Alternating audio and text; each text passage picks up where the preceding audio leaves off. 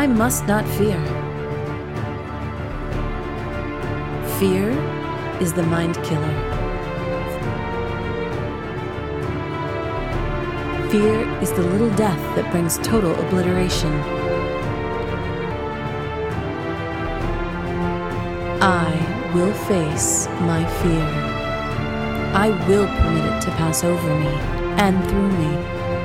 And when it has gone past, I will turn the inner eye to see its path. Where the fear has gone, there will be nothing. Only I will remain. Welcome to the Dune Saga Podcast. Your hosts, David, Scott, and Jim, guide you through the chronological epic story of Dune. Enjoy the conversation.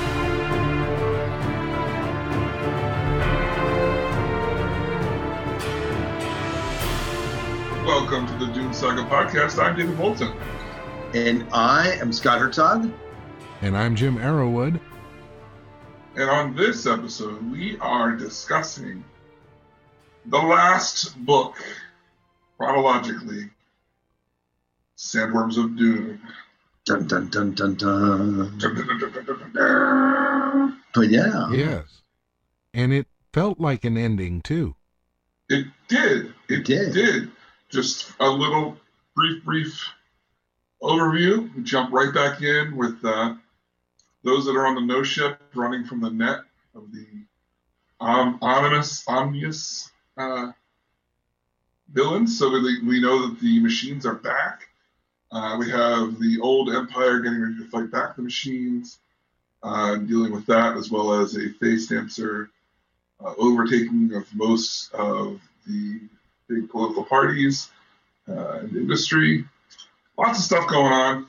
Uh, lots of stuff to talk about. We'll definitely get into. Feels weird that I mean, theoretically, we're like this is it. It's over.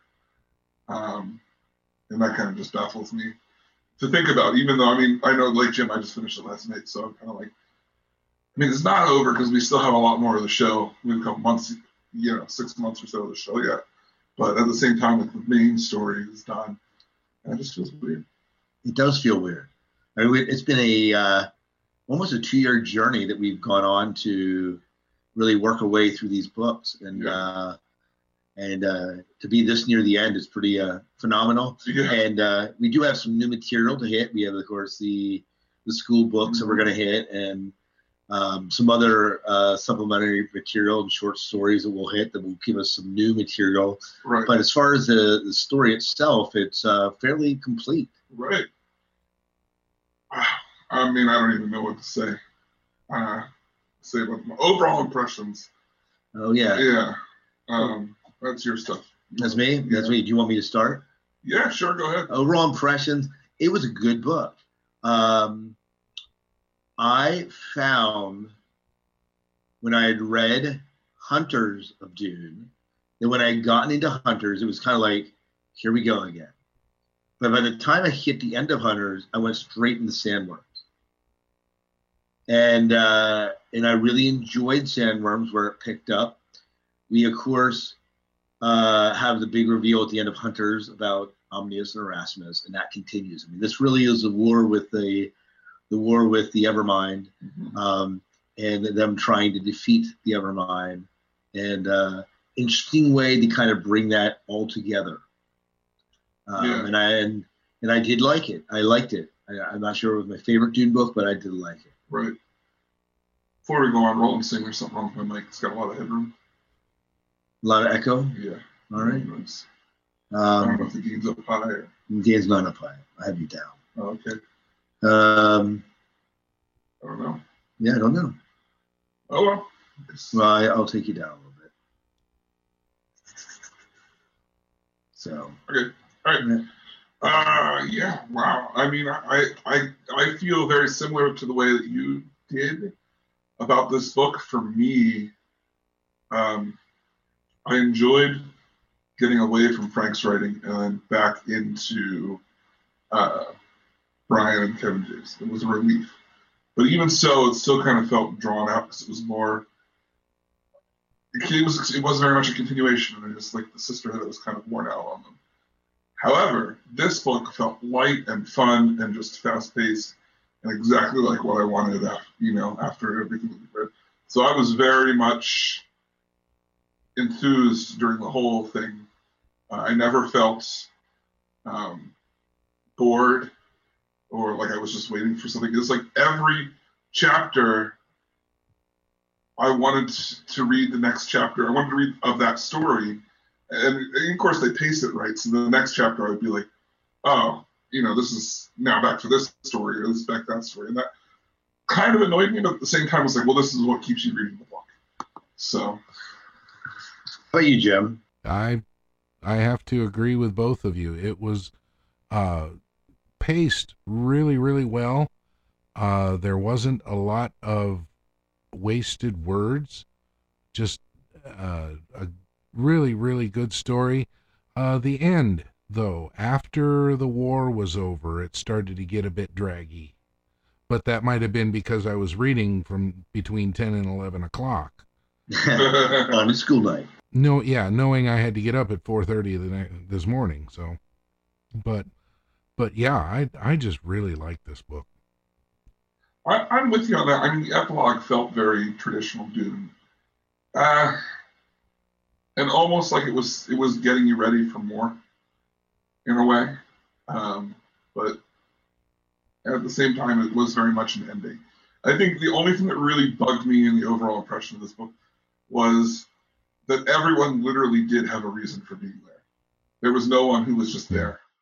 I mean, Yeah.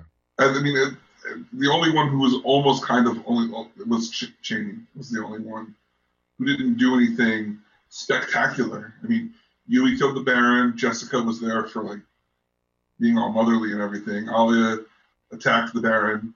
Um, you know, the, the, Paul did his thing. Leto was awesome. Everyone had their their reason for being alive. Yeah. And you know, as you said, David, I want to second what you said. Uh, the door did not get slammed shut completely. Right. And so so if they chose to go on, it it could happen. Yeah. But I I love I love that last part of the epilogue though where you know uh Chani and and Paul are are out there on the dunes and Chani's going to have a have a baby or babies and they're just so relieved that uh, they're they don't have a destiny. You know, they're just gonna have kids. Yeah. I, yeah. I thought that was Yeah. great too.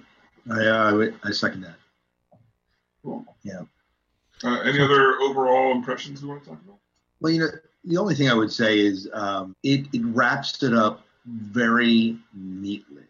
Mhm. and maybe to the the fault that in this book everything seems tied up Yeah. nicely and maybe perhaps too conveniently um, again we what we if there would be loose ends we'd be complaining about how these loose ends are never answered so i understand that side of it but i think that there's also this part that no way in society is that ever true you know nothing ever really gets tied up 100% like that um, but I think it was good. I mean, you're going you're going off of in theory Frank's notes, and uh, Yeah. so It's kind of interesting to think that they've written five now. I mean, when Navigators comes out, five books since this since Sandworms, and not once have they attempted to continue it further. It's like I don't know if they're going to stick to it being the genuine end of all ends, but uh, it seems like they are. yeah, maybe. Yeah. So Yeah. Yeah. Well, should we get into characters? yeah, let's do Yeah. characters. Let's do characters. Yeah. What we thought of characters this time. Yeah, we have well a, a lot of the same ones. There were a few that weren't there. Uh, how about we'll start? We can start with Duncan, the ultimate Kwisatz Haderach. I remember the first time I read this, feeling he was such a badass at the end of the book. This time, I don't know. I didn't feel it. I was just like, okay, I get it. It makes sense that he's this all powerful being. It fits. But he didn't feel like a badass to me. I don't know. I wouldn't interpret him as being a badass. Yeah. I would say he was he was a person that was needed. Right. He had a purpose. I don't know. I guess I just remembered it more. I mean, I, I, I don't know. Was there, I still like his character a lot. was there ever a doubt in your mind that he was going to be the ultimate one? It's easy to look back in retrospect and say, well, it makes sense. He's going to be the ultimate one. When you're reading through the series, uh, Duncan remained the constant. The constant from the house books all the way up here in every single novel we have Duncan. And so I think uh, on the on the subconscious level, it makes sense that Duncan would be the ultimate one because you don't have anyone that's been around for the, the entire saga. Again, if we're discounting the Butler and Jihad books. So in retrospect, it makes sense that he is the ultimate. But I, you know, even going into this book, I, I did not have doubts. I, did, I didn't. I, I didn't really. Let me put it this way. I didn't necessarily think that Duncan was going to be it necessarily. I was wondering. They had two Pauls. Um, they had Leto the second. Now, you know, I was wondering, are these are these other people, or maybe someone else was going to bring in, come a Cuisinart, and um, Yeah. ended up being Duncan. Because I mean, the other ones we we've had, you know, a couple times. We had we had the God Emperor, and then now we have Duncan. But Duncan really hasn't shown anything uh, being a even a Miles Teg, which was my would have been my guess, like who's going to be the Kwisatz Haderach, and he ends up, of course, dying and not being that. But uh, Duncan would have not been my. If you'd have said Duncan's going to be it, I would have said, well, ma- yeah, maybe twenty five percent. Yeah. You know, So I wouldn't have I guessed think- that. I think I kind of kind of knew even even since the the book before that Duncan was going to be it. Okay, but but I had my doubts along the way. At first, you know, at first, oh, okay, it's going to be the Paul Ghola on the Ithaca. No, no, no, it's going to be uh Harkonnen's Paul. No, it's going to be Leto the second. Oh, it's going to be Duncan. No, it's not going to be Duncan. It's going to be, you know, I I really I think I got into that little tangle because they until it was actually revealed that it was Duncan, I didn't know. Yeah, and that, that was mine when they revealed it's Duncan. I'm like, it, it caught me a bit off guard. I was not surprised, like when you think back on it, but it caught me off guard. Yeah, I, I, I'm thinking the same way. Yeah, I think what, what caught me off guard the first time, not so much that he was the Kwisatz Haderach as much as the melding with the machines blew my mind. I remember, I remember like, whoa. that was pretty insane. Yeah, and I do remember in in well, the first time I read it, I remember it being more forced upon him than being uh, how how it actually happened. In my memory, Erasmus kind of just like grabbed him and was just like, "Hey, I'm going to sacrifice myself to make you the ultimate being," and and just like merged with him. But that's, I mean, you know, it was like a mutual thing in reality. So Yeah, Well, that kind of makes sense to me, though, that they they did have that merging. Otherwise, the war would have just continued. right, So, well, Duncan Right. definitely needed a bandana if he was badass. yeah, that's, That's a discussion going on in the chat room. Like, he should have a bandana, and then it would have been the ultimate badass. unless he has a beard. Then- then he's- So then it was. I guess you're, then I guess you are badass. Oh! That's right. That's right. You are the ultimate Kwisatz. so what did we think of Sheeana?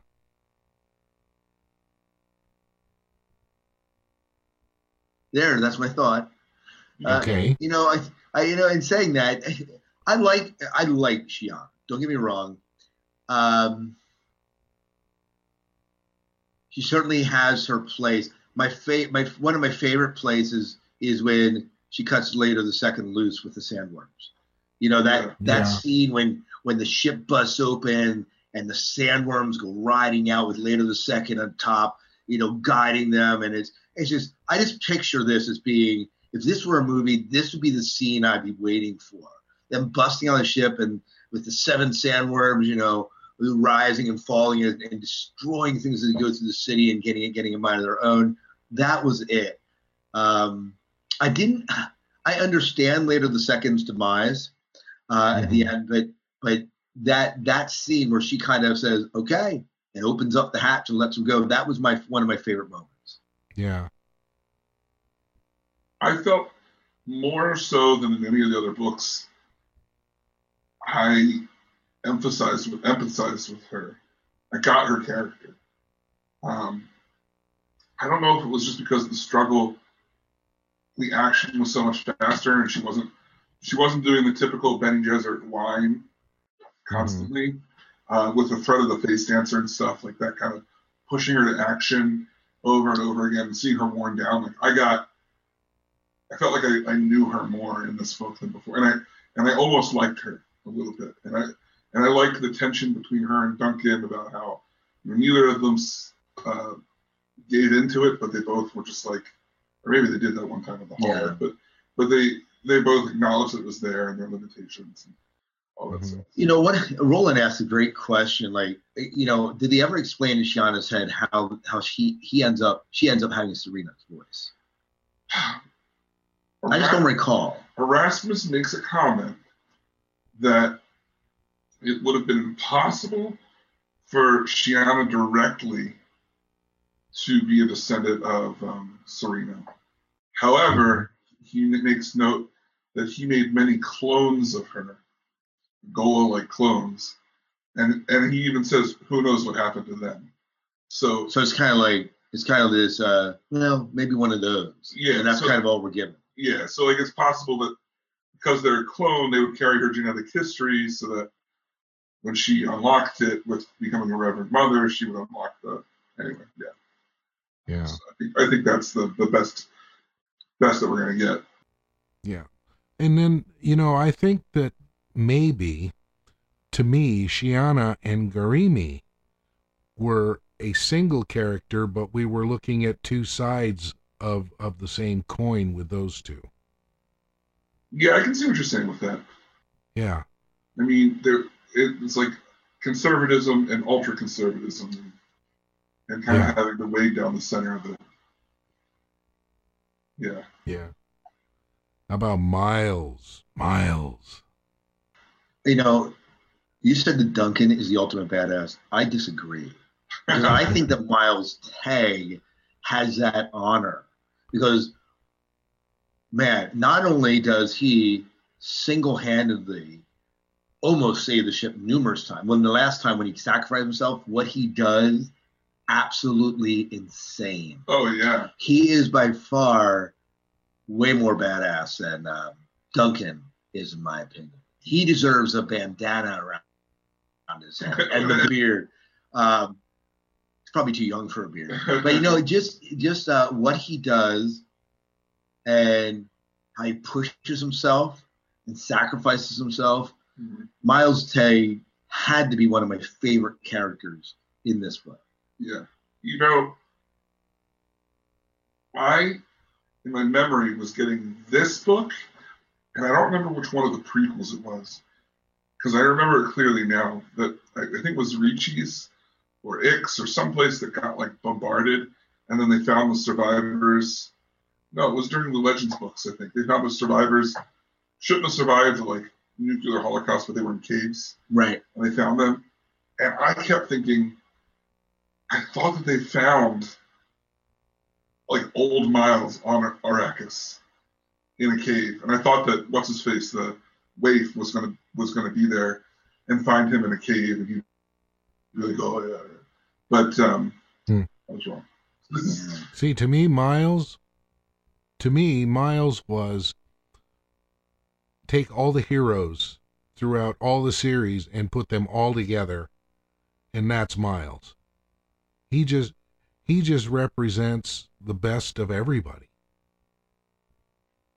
Yeah. Yeah, I would agree. Mm-hmm. Yeah. Well, yeah, I would agree. I, I he he he does bring out the he's like the ultimate hero in a sense. He is working for the Bene Gesserit, but he is his own man at the same time.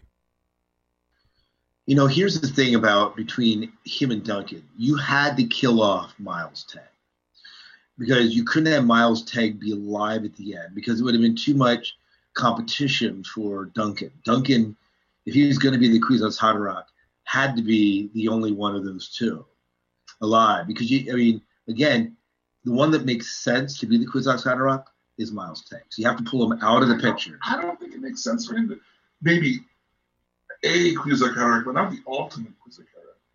Because the reason that Duncan's the ultimate Kwisatz Haderach is because he's lived so many lives that he knows himself and humanity better than any other being possibly could. It just took a contender out of the way. I I have to agree with Scott on that point. That that yeah, Miles would have been a definite rival for that position at this point. I I don't know. I mean, I, under, I understand what you're saying. I mean, Dave, um, uh, Duncan has existed through all these books, all these storylines, all this time, and Miles has had what two generations of him basically. And I understand that, but his powers and what he did and his heroism really almost outshone Duncan's because Duncan only confined himself to the ship, except for one other instance, and mm-hmm. and it really it was together that they really handled stuff in the ship, and in a lot of ways, Miles outshone him as far as the character goes. Now, I, I understand that logistically, from the timeline, that that Duncan really made sense to be the Kwisatz Haderach when you look at it in retrospect. But going oh, into oh, yeah. it, you're going to be like I would have been said, well, Miles is really the one that would have been my. If you had said, you had all the characters present at the end besides Paul, I mean, including Paul, I said, well, Miles is an equal contender for that, and by killing him, you just got rid of that contempt. But yeah. I did notice the. Um, I think to myself, I wonder if Duncan will continually go uh, Miles because at the, at the end he brings him back. He's like, I've got to have my mm-hmm. friend by my side. And I was like, whoa, he's just like Leto. Like, I wonder if that's supposed to be a mirroring of what he did. Right. Um, there was a lot, there was a heck of a lot of that mirroring throughout this book, which I found really, really cool. Okay, so that kind of brings us around to the Ghola children.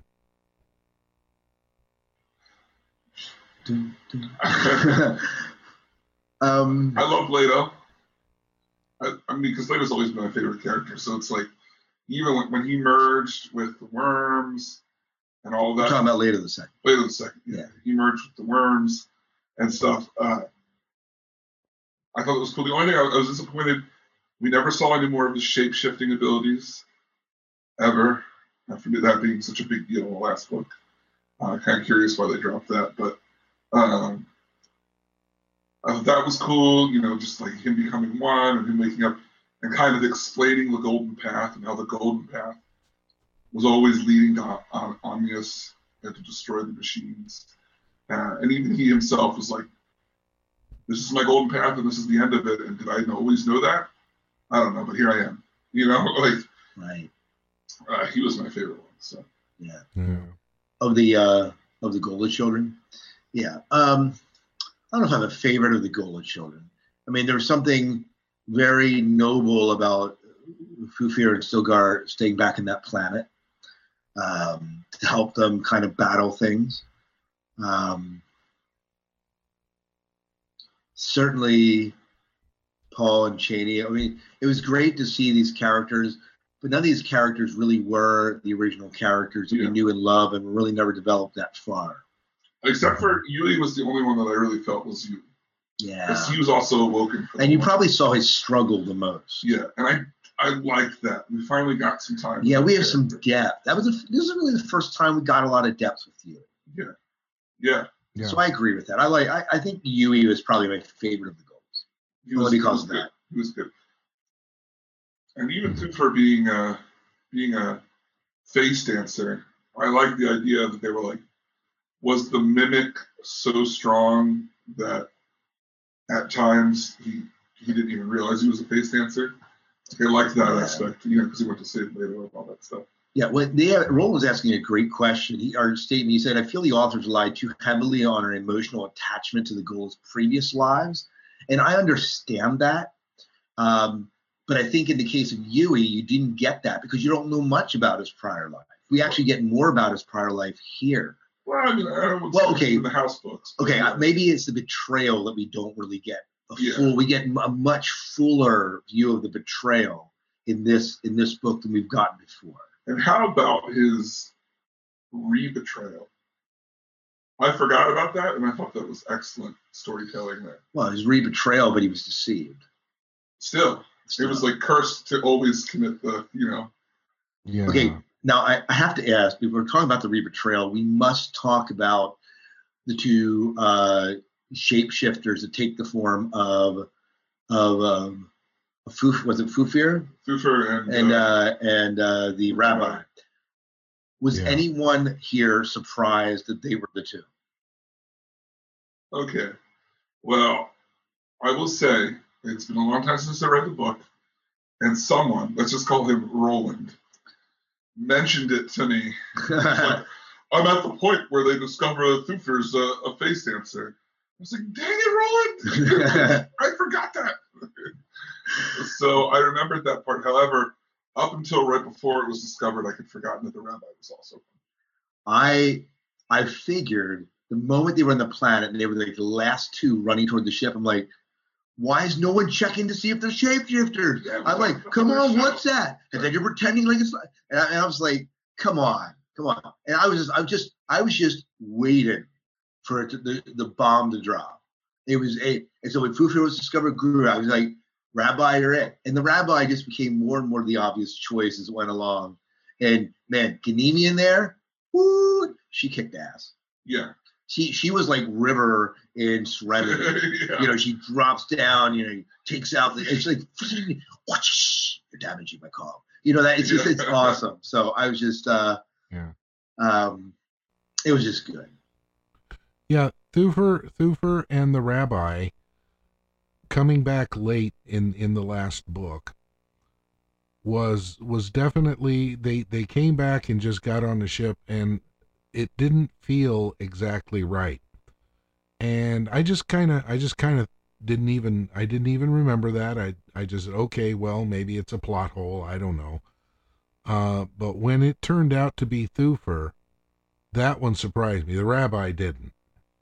You expect they actually revealed the rabbi before they revealed Thufir, because Scytale in the meeting with him, and he walks by and Right. Scytale smells it and makes a humming noise that makes him sh- shake or whatever. Right. Uh, Yeah. Uh, these uh these face dancers must have really been good because nobody could detect them.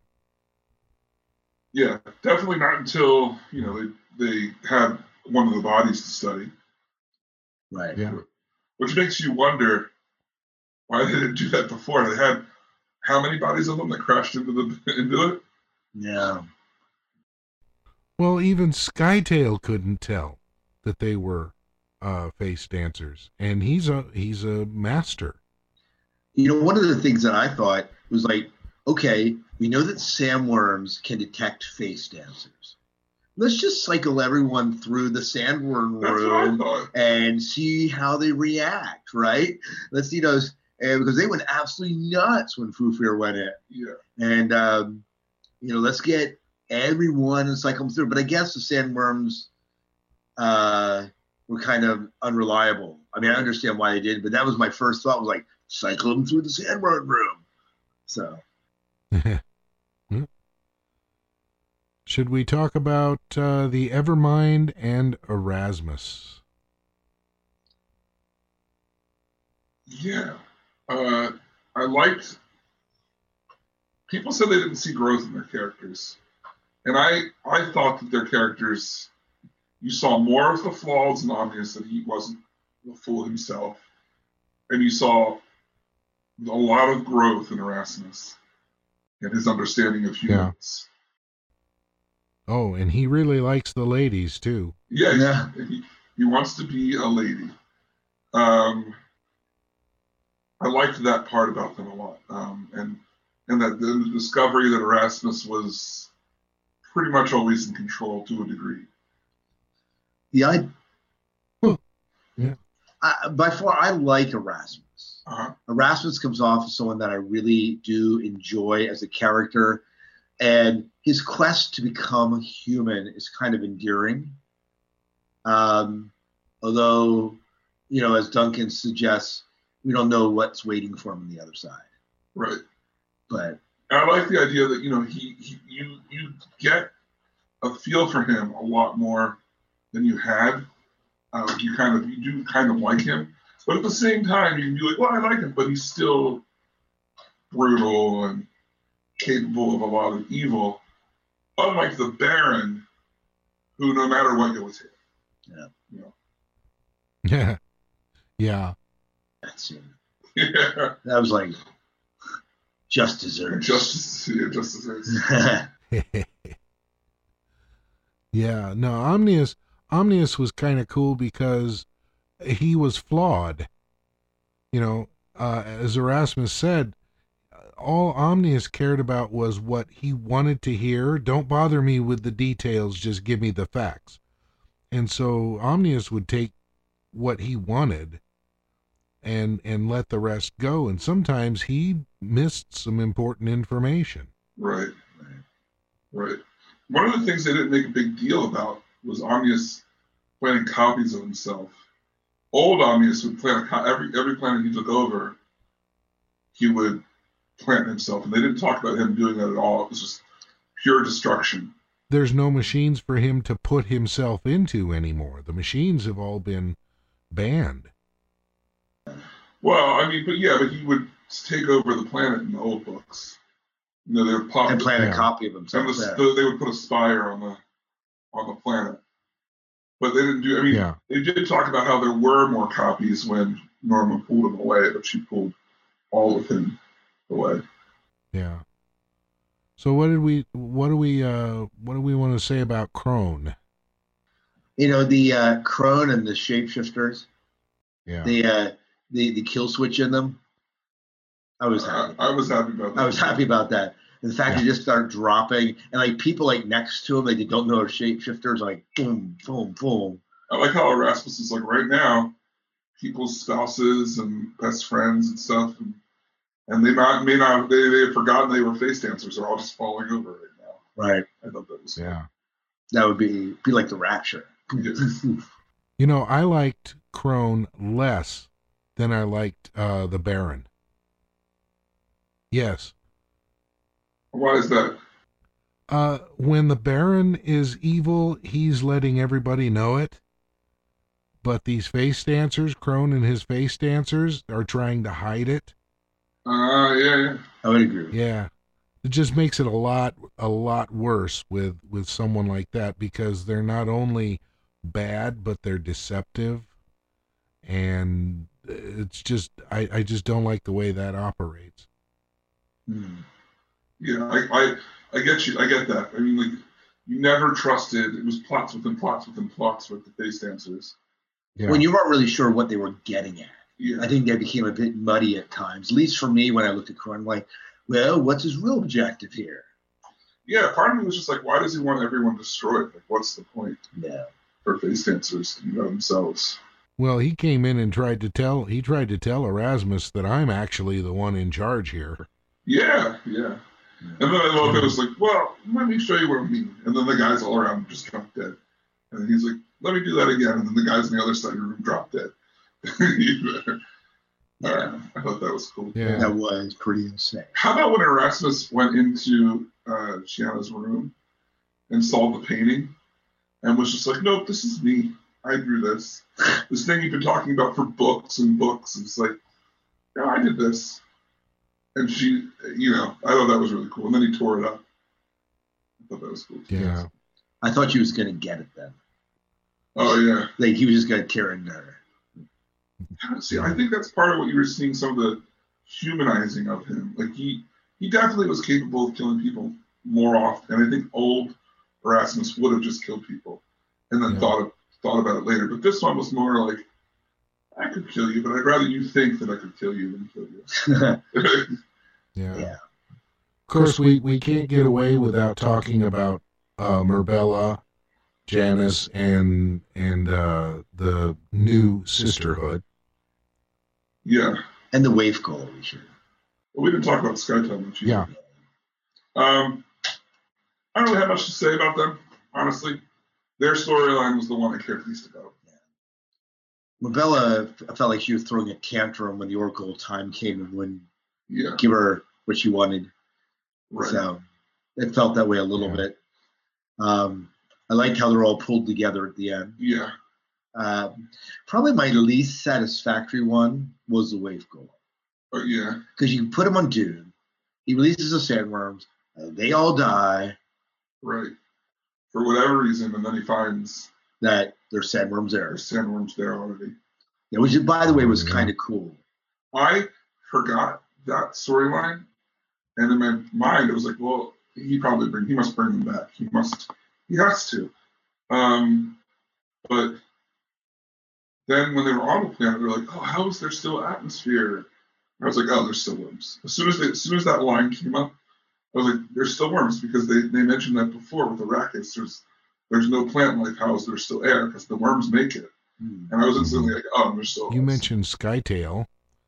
Uh, kind of a turnaround in an attitude towards him right there at the end, wasn't there? Yeah, I wound up really liking the the young Scytale. Like, Just the way that character acted and, and the way he like the way to see a Tleilaxu like in action rather than just scheming. I thought that was really uh, really cool. And you know, they get to the planet. He's like, "Well, by the way, guys, even though you didn't want me to, I've been making this gas because I figured we need it, and I've got a bunch of it, so let's use it." And everyone was just like, "Okay." Yeah, or at least Yeah, yes. He went from zero to hero pretty quick. I I wonder, I wonder if he's uh actually to be trusted. I mean, Well, I mean, in the epilogue, he's very much working with the sisterhood. yeah, He's brought back female Tleilaxu, and he's not using them as tanks. And he's brought back other masters. And my thought was, I get that he came back, and I get that he brought women back, and he's trying to this like new equilibrium world. But then he brought the other masters back, and what's to say they're going to have the same viewpoint when they wake up? yeah. Well, who knows? So now we have we come down to Scott's favorite, Serena Butler, the Oracle, the Oracle of Time, Or that's Norma Nor- Norma Cenva's. Norma Cenva. or Norma Cenva. I'm sorry.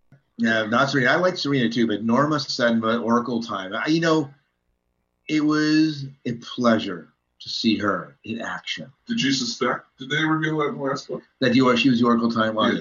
yeah. Yeah. yeah, In fact, I I suspected it early on that she was the Oracle Time. There was Okay. enough enough hints given that we had that it was Oracle Time. Okay. I thought that was established at some point. Yeah, in the last book, it was definitely established.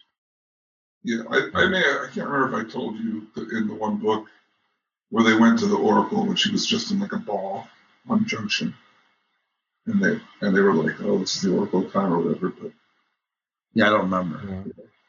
What book was that that he went? It was a ball. it was the one with the twins, where the one became a navigator and the other one was Phil, and he was the spy. Oh, so you're talking back at the house books. Yeah, Oh wow, I don't remember that. yeah. The, the one goes, the one twin goes to Kimby. Too much time has passed between Yeah. now and David. I don't remember. Where's your memory? Uh, that's what Wiki. That's what Wikipedia is for. anyways, anyways, no, that's what Roland's for. that's what that's definitely what's rolling. Our Yeah. mentat. Yeah, our our personal do talk a podcast bedtime. Um, yeah. So uh, Norma, I, I love Norma. Always love Norma. She's my she's my crush in this saga. I like how she couldn't remember what she should look like. I thought that was cool. You know, she comes back, she looks beautiful, but then she shifts back into her ugly self. And then she's like, wait a minute, I shouldn't look like this, and she's just a floating head. Yeah. I kept picturing the Wizard of Oz then. Yeah. Wizard of Oz head. Cue. Give her a break. It's only been fifteen thousand years. I mean, come on. If after fifteen thousand years you look this good. yeah. Uh, Is there anyone we forgot to talk about? I think we I think we dissected the characters pretty well. Let's move on into any points of plot that we uh, should chat about, and maybe we can kind of combine that with themes as well.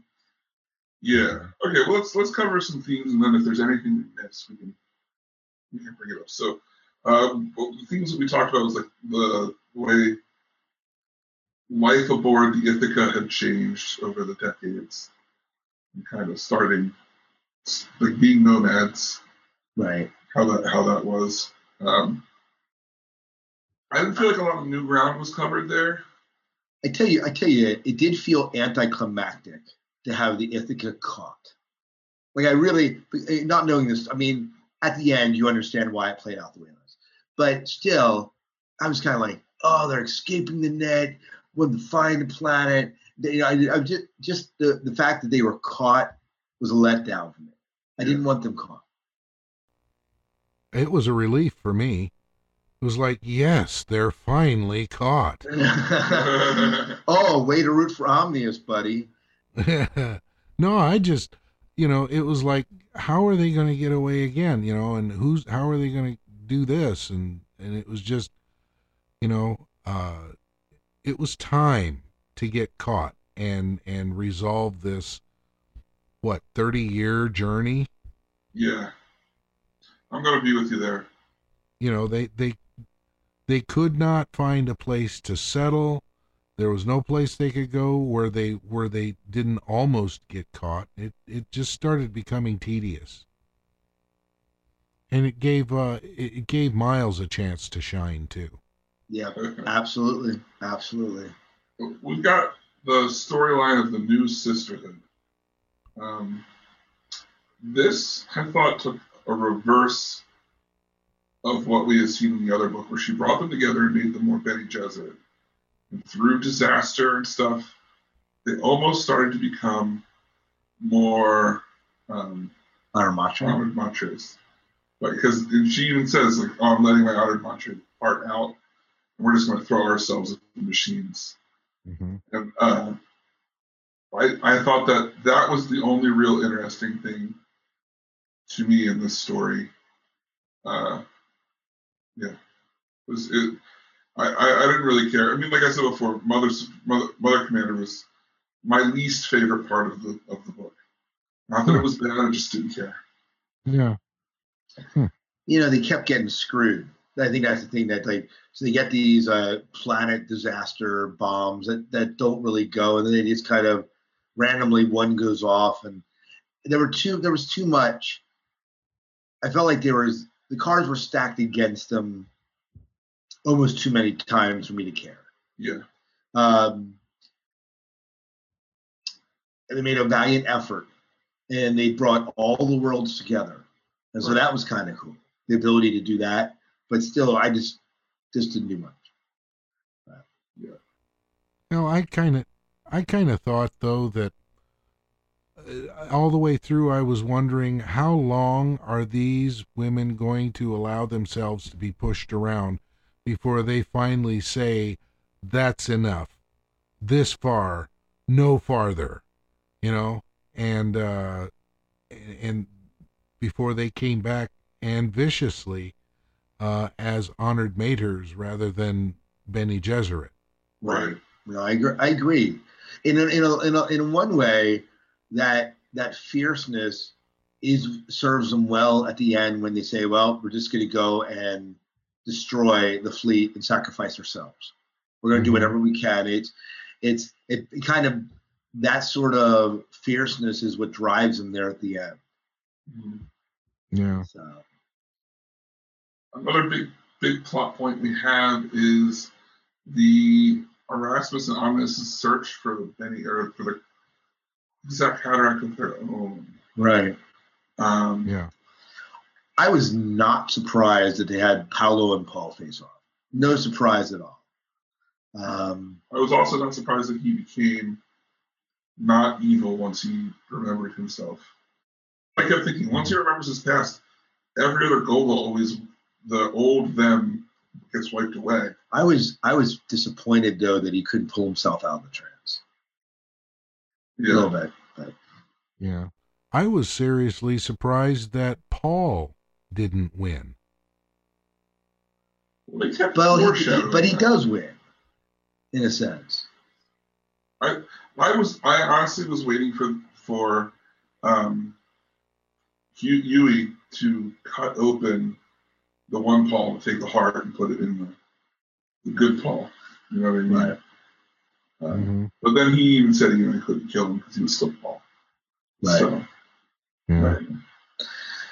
You know, there was the one theme in this book that I really enjoyed, or plot point, or whatever you'd like to call it, was, uh, and and I think we mentioned it a little bit before, how Yueh was um, deceived into killing uh, Leto again, and Jessica was there, and he became the goat again, and then he was able to redeem himself and and things like this. I'll tell you you know um just a, a miniature play from the original story.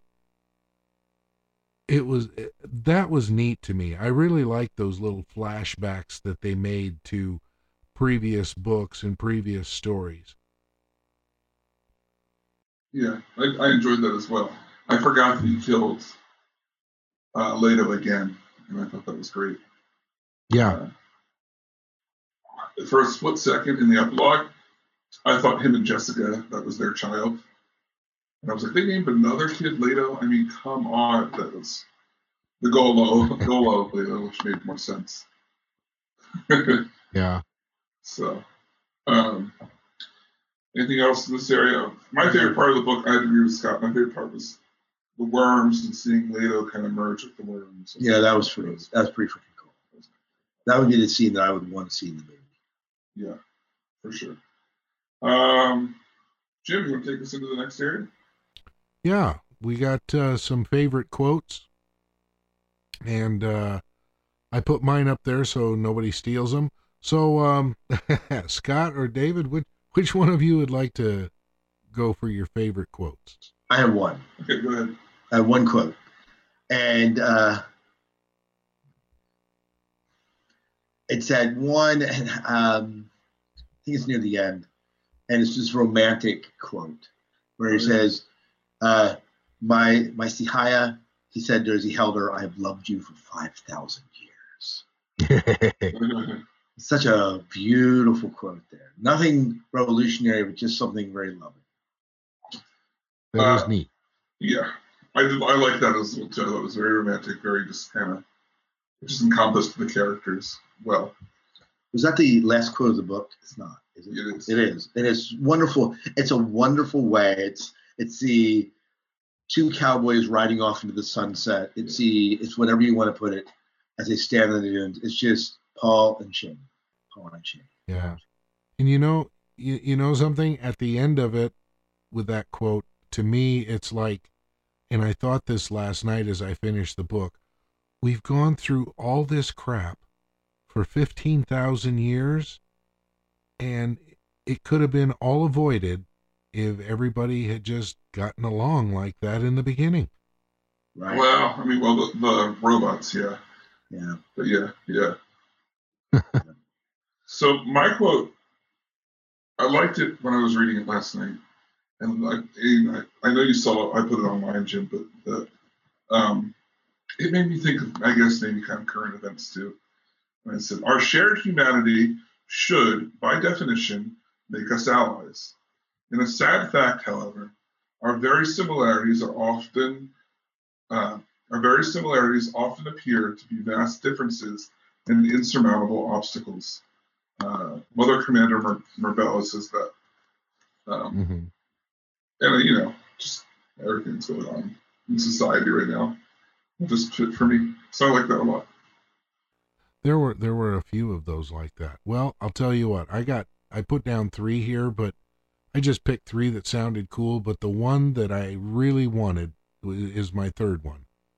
Uh, and this is from the text on page 414 uh, after Miles succumbed to to trying to save the ship. It says Miles used up his entire lifespan to give us the repairs we needed and I couldn't break us free. That's Duncan. He shouldn't have done it. And then Sheeana fixed a hard look on him. He shouldn't have tried? We're humans. We have to try, no matter what the odds are. There are never any guarantees. Every action in life is a gamble. The Bashar fought to the last instance of his existence because he believed that there was a chance. A beautiful quote. Yeah. Yeah, it sums up Miles all all in just one, just a few Yeah. words. Yeah. Yeah. Well, why don't you read your other two quotes as well? Because I think they're good as well.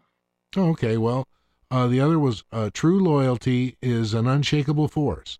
The difficulty is in determining exactly where a person's allegiance lies.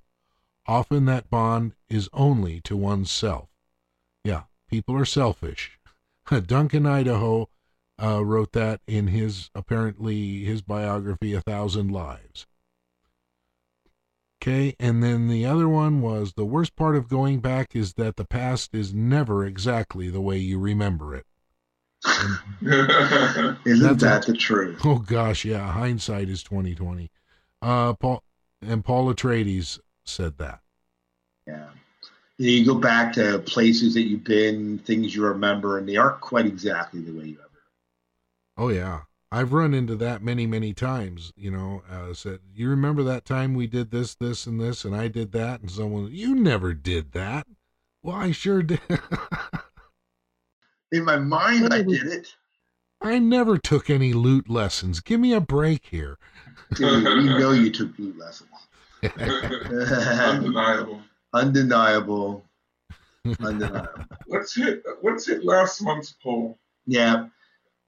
Who would you rather have by your side during the adventure? Part three. Yeah. Duncan Idaho, Siona Atreides, Leto the second, Miles Teg, Sheeana Murbella. Leto the second worm form. Worm right? form, Leto Worm. the second. I'm gonna go with Miles. Miles. Miles Teg. It's, u- it's unanimous. It is. I mean- Miles said. And Roland agrees, but uh, uh, Matthias uh, Gurney Halleck, which he would he would definitely be a second choice. Yeah. I mean, but it was a really long journey, uh, probably some. Yeah. Man's gonna get alone. Or or Norma Senva. Norma Senva, yeah, he's not on the list, but Norma would. Uh, you know, here's the thing: Gurney is too far removed for me. Uh, Miles Teg is too fresh. Like the awesome deeds of Miles Teg, absolutely. Now Miles Teg. If you'd asked me this question back in, back in when you know, I don't know, Dune, Children of Dune, I Messiah. wouldn't know who it Yeah, but I've been it'd been Gurney all the way. Yeah. You know, I would have because I think it was fresh. So. Right. Right. Right. Next month's poll. Oh, Who is your favorite Kwisatz Haderach? Is it Paul Atreides, Leto Atreides the second, or Duncan Idaho? well, Miles Teg. It's not a Kwisatz Haderach. Not officially. He's not. He's not a realized Kwisatz. Not officially. Okay, show of hands. Who thinks that Miles is? And I was like, well, what about? Put Miles Teg as a D. I was like, well, what about the Paul clone from the Tleilaxu? And what about uh, Fenring was almost one? It was all he was like the stupid three. Uh, okay. yeah, wasn't uh, wasn't Feyd also supposed to be one? Who? Feyd. Yeah, Oh yeah, was. yeah, definitely. Um, there were some close calls. So, Yeah. yeah. That'll be our next next month's question. So, which of these close calls was most like a creeper? yeah. so Oh. let's let's uh, let's get to wrapping some stuff up here. Closing closing thoughts, Jim. How would you rate this book? Five. I don't even have to think about it. Four, Four. four. Yeah. I loved it. Five. It was an easy read. It was a fast read. I didn't get bored. Five. No, it was good. It was a good book. I liked it. But I'm gonna. I mean, yeah, I'll stick with it. My gut says five. Yeah. So, all right. So normally we would predict what's going to happen in the next book. so the next book is Road to Dune. Road to Dune. It's a bunch of short stories. There's not a lot to predict. I predict that's going to be about this as, this asphalt path that people travel on Is it on this on, on their way on the way to a place called Dune. Hey, wait a minute. With yellow stripes and everything. Yeah, right. And and if you're going one direction, you stay on one side. And if you're going the other direction, you stay on the other side. Right. Whoa. I think we, I think we've all gone, Ooh. gone around the bend. Better here. if you give me some catnip. I'll be good to go. Yeah. yeah, I mean, I don't know this one. I mean, I I can't even predict what's going to happen in Sisterhood. I mean, that we're a couple months away from reading that. Yeah. Um, so there's not much to predict here. Road to Dune though is going to be fun. Yeah, I think it's going to be it's going to be very weird. That's going to be a good discussion because that stuff's not considered canon anymore.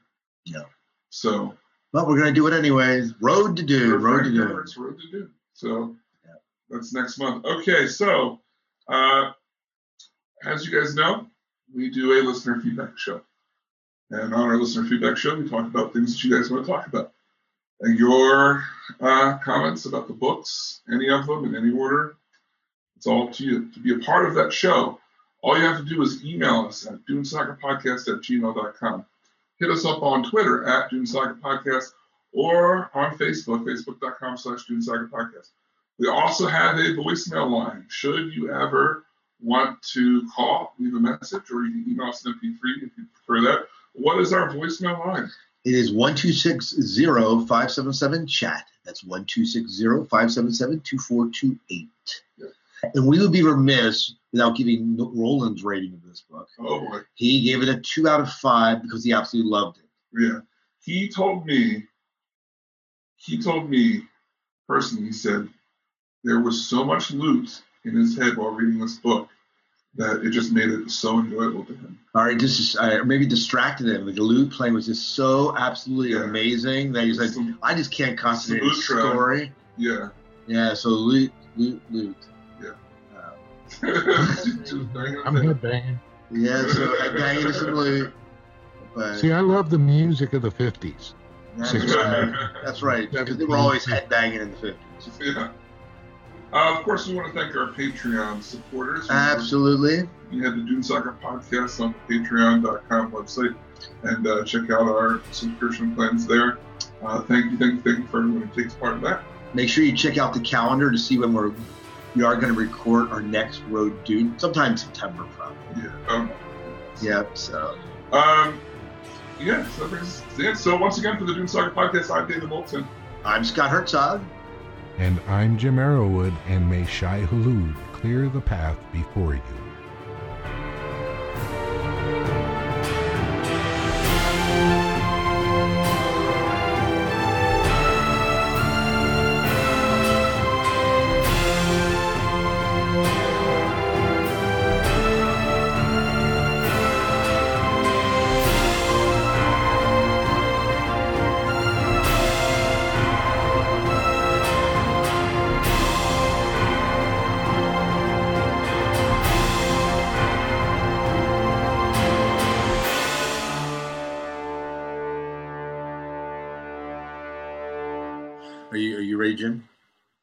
Recorder is rolling. Oh, it is. No, my Yes. my my my recorder is now rolling. So Give me your countdown. it- it's it's rolling and not rolling. Whoa, he's in the chat Woohoo! He's in the chat room. We are rolling. Rolling on the river. Wow, it's gonna be one of those podcasts tonight. Yeah. All right, are we ready to go? told you. Yep.